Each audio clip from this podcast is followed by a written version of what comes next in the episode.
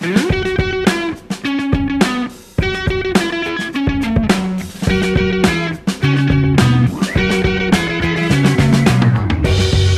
Altucher, welcome to Question of the Day. Welcome to New York City. Well, I'm glad to be here. You've been living here a while. Yeah, I've kind of moved here full time. How do you like it? I love it. You know, New York City's amazing because every hour of the day you could fill with like something totally different. You can have different meetings uh, along different businesses. Everything's kind of close to each other. It's all on an island. You can go to different shows, different events. Anything you're interested in is here. I don't mean to be an advertisement for New York, but living here as opposed to commuting here, I'm really getting reconnecting with the city I kind of grew up in and around. And it's just a great city to live in. Glad you're having a good But time. it's also disgusting in a lot of ways and Yeah, noisy, yeah, smelly. Yeah. So I, my question is actually about New York City. Sort of. It is. Wow. And yet it's not. Segue. Yeah, that was segue. That was a good segue. Appreciate it. So I was walking the other day up Broadway on the Upper West Side, and I passed a Marshall's. You know what Marshall's department store is? Like a clothing. I don't really know it. I don't really know either. Yeah. It's a department store. Is it like discount? I don't know. All right. I mean, no. I mean, kinda, yeah. But it's like uh, it's a department store. They had purses for ladies. They had belts for men. They had clothing, some non-clothing things. It's a depart. It's a department store. What store. non-clothing thing? you know, um, A purse. maybe umbrellas. I guess that's clothing. I don't know. I didn't spend a lot of time there. I just looked in the window and I recognized the logo. I'd seen the Marshalls logo somewhere in my brain in the past, but I'd never seen a Marshalls before. And there's one on the Upper West Side. And, and it inspired a question, which is the following James, has the United States become more like New York City? Or has New York City become more like the United States? And I encourage you to interpret that as narrowly as broadly as you want. I think New York City has become. Oh, I don't know. I- that's a really You're difficult torn. question. You're torn. Yeah, because you know what? Here's the thing. Look at uh, the. So I was just visiting the other day, Easton, Pennsylvania. Oh, long- really? yeah, Were long we story. seeing Larry Holmes there?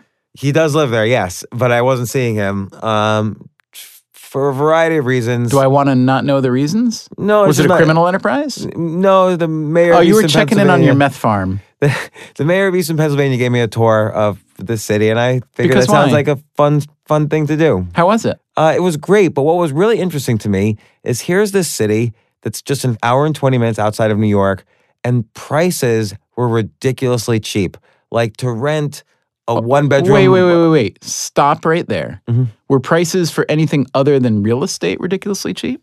No, but real estate's a big part of your it uh, is, but- paycheck. You can right. work in New York and make a New York City Okay, fair paycheck. enough, fair enough. And one third of your pay, one third I'm one just half of your saying when you say prices, it's like I'm guessing that like a hamburger is not necessarily. You you can get hamburgers easily as cheap in New York City. Okay, so I'll, I'll change it. For if you draw a compass of an hour and 20 minutes around New York City, Yeah. then for other comparable locations, your quality of life measured by what you could buy would be much higher in Okay. Easton because so much of paycheck goes towards real estate. Okay. But one of the things is, is that a lot of cities like that have seen population declines over the decades because all the people move to New York or LA or Chicago. It's why these cities are the biggest cities. But wait a minute, says the skeptic. That doesn't make any sense. If the other places are more expensive, why aren't people staying in the cheap places? I don't know. Mhm. I don't know the answer to that. It is but, interesting, But the isn't it? reality is, this populations go down, which is but what you're looking at cause and effect. That's why real estate's cheaper, is because everyone's leaving. There you go. So And also, we should say a larger share of the U.S. and global population is urban today than ever before in history. Right, so that which would- was totally unpredicted as well. So that would sort of suggest that New York City is becoming like the rest of the country. Because if, Mhm. if if most of New York City is or most of LA is made up of transplants from you know other smaller towns and cities and farms and whatever, then you would think that these big cities would start to look like the other places. But I don't really think that's true either. Well, there's also, I mean, if you bring L- LA into the conversation, if we look at just LA and New York as kind of the twin but very different examples of kind of concentrated leverage in America, right? There's a lot of people, there's a lot of wealth, there's a lot of influence, and therefore a lot of leverage. And if you just look at something like entertainment, so let's say some high percentage of all national TV and film comes out of offices and or studios and or brains and or bank accounts in New York and LA, right? So for the past many, many, many years, it's New York and LA that have been giving the rest of the US and the rest of the world the impression of what's funny, of what's dramatic, of what's interesting, of what journalism is, and so on. So, does that mean that that brand of thinking and leverage and interest has seeped into the rest of the country and the world, or perhaps not? I don't know. I really don't know the answer to this question Mm. at all. I don't. uh, You know, you can argue that yeah, like you said, that's a good point. All all of media basically is based in New York City or L.A. I mean, it's not true. There are like, you know, there there's well, there's like Nashville for a Yeah. big part of the music scene, but Yeah. just in terms of like most of what we see on TV and Mhm. movies comes from New York City or, or L.A.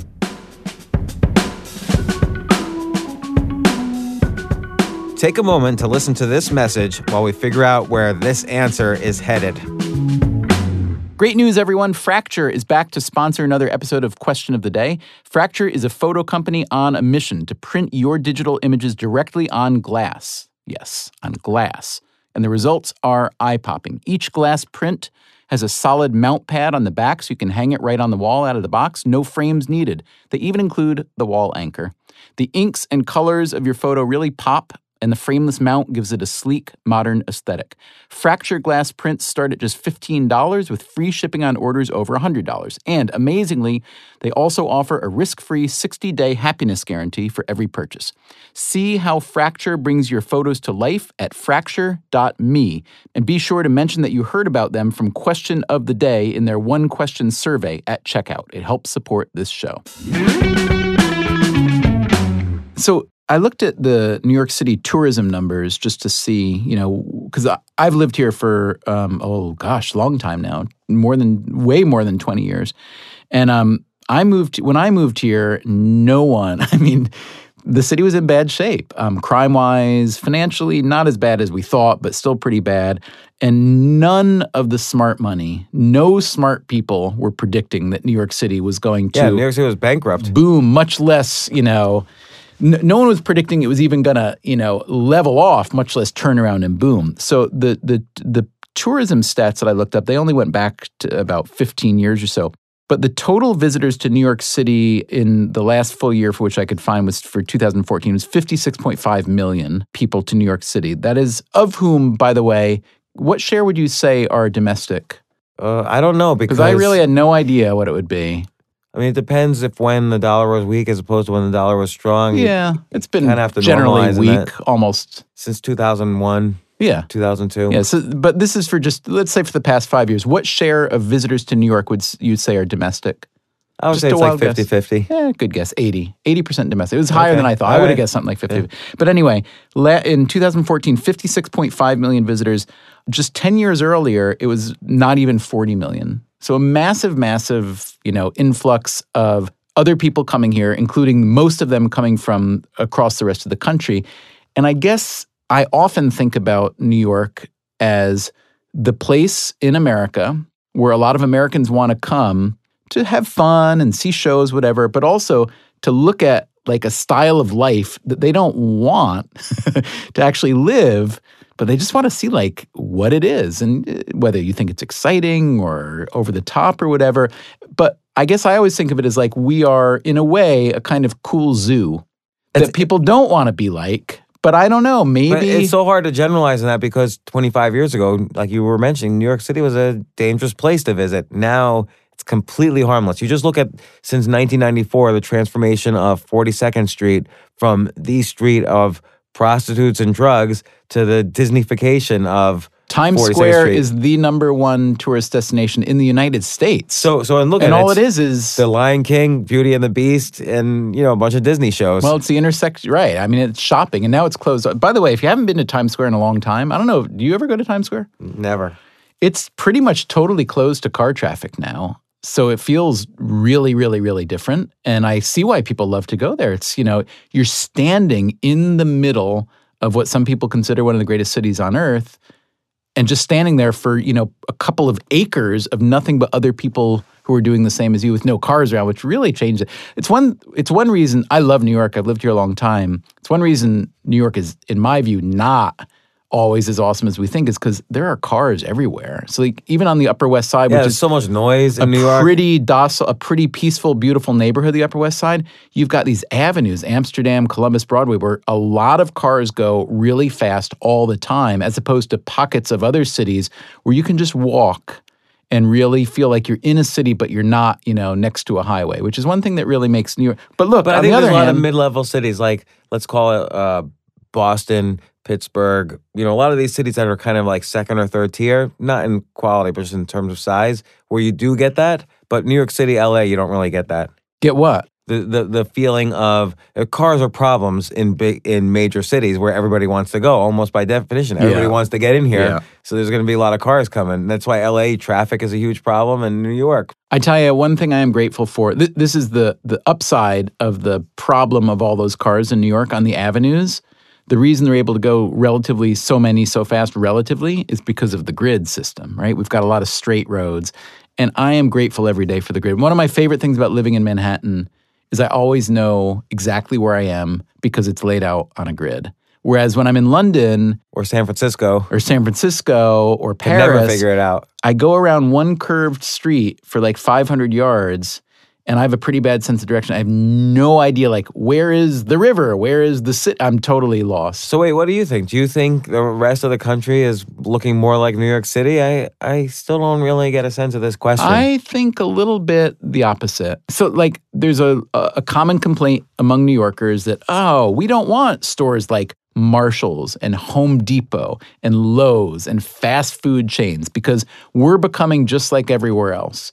Yeah, but there's also a space consideration. Home Depot is like the Death Star in size. It would, But there is Home Depot in New York now. There is a Lowe's Hardware in Lincoln But- but- Center. At Lincoln Center, there's a Lowe's Hardware. Yeah, but when you go out like to a suburb and go to a Home Depot, it's infinitely big. Like there is no end to the Home Depot. Do you want to rephrase that? It's infinitely big. Is there literally no end to the Home Depot? There's no end to We've the dis- Home Depot. You've taught me about It- infinity. It- Home Depot is like seven thousand miles long in the suburbs. like you, it's like it's like breaking out of the atmosphere. But if I had to answer my own question, which I realize is, is unanswerable, I would say that the rest of the US has become more like New York than New York has become like the rest of the US. I feel like New York is still a relatively singular place in many ways that are not only, I won't say they're unchangeable, they haven't changed much the ways in which New York reinvents itself, the way New York is an engine of change and many other things, not all good, hypocrisy, many many other things. But I think that it is singular among American places in that, and I think it's it's it hasn't changed that much in that regard. And I don't think you replicate that easily elsewhere, even if you wanted to. Well, uh, I think there's something prescriptive there, which where if you live outside of New York, you can start because of globalization, and you don't have to be in any one location anymore for for many or most jobs or many side jobs and so on. Uh, you can um, start to build or or build your own New York style life of opportunity wherever you are at cheaper prices, but still seek out the same Mm. opportunities that New Yorkers have. And uh, that's the direction I would go if I was young now and trying to seek out my fame and fortune. Let me ask you one final question. If there were one characteristic of New York City that you would identify as, you know, largely, maybe not unique to New York, but very characteristic of it, that someone would do well to emulate or replicate elsewhere, what would it be? I, well, I don't know how um, how you do this, but I think that feeling of if I make it here, I can make it anywhere. Because I think now more than ever, you can make it anywhere, and so you don't have to come to New York to to make it big in whatever your field or of interest is. I know I know people in any city or town in the United States who who who are doing well at things that traditionally you could have only done well Mm. at in major cities. Well, I still want them to come here because I live here and I want all the, I still want the best. But you can't have it both ways. It's the hypocrisy. You can't have. I- I said we're have- hypocritical. Then you're gonna have cars down Amsterdam Avenue.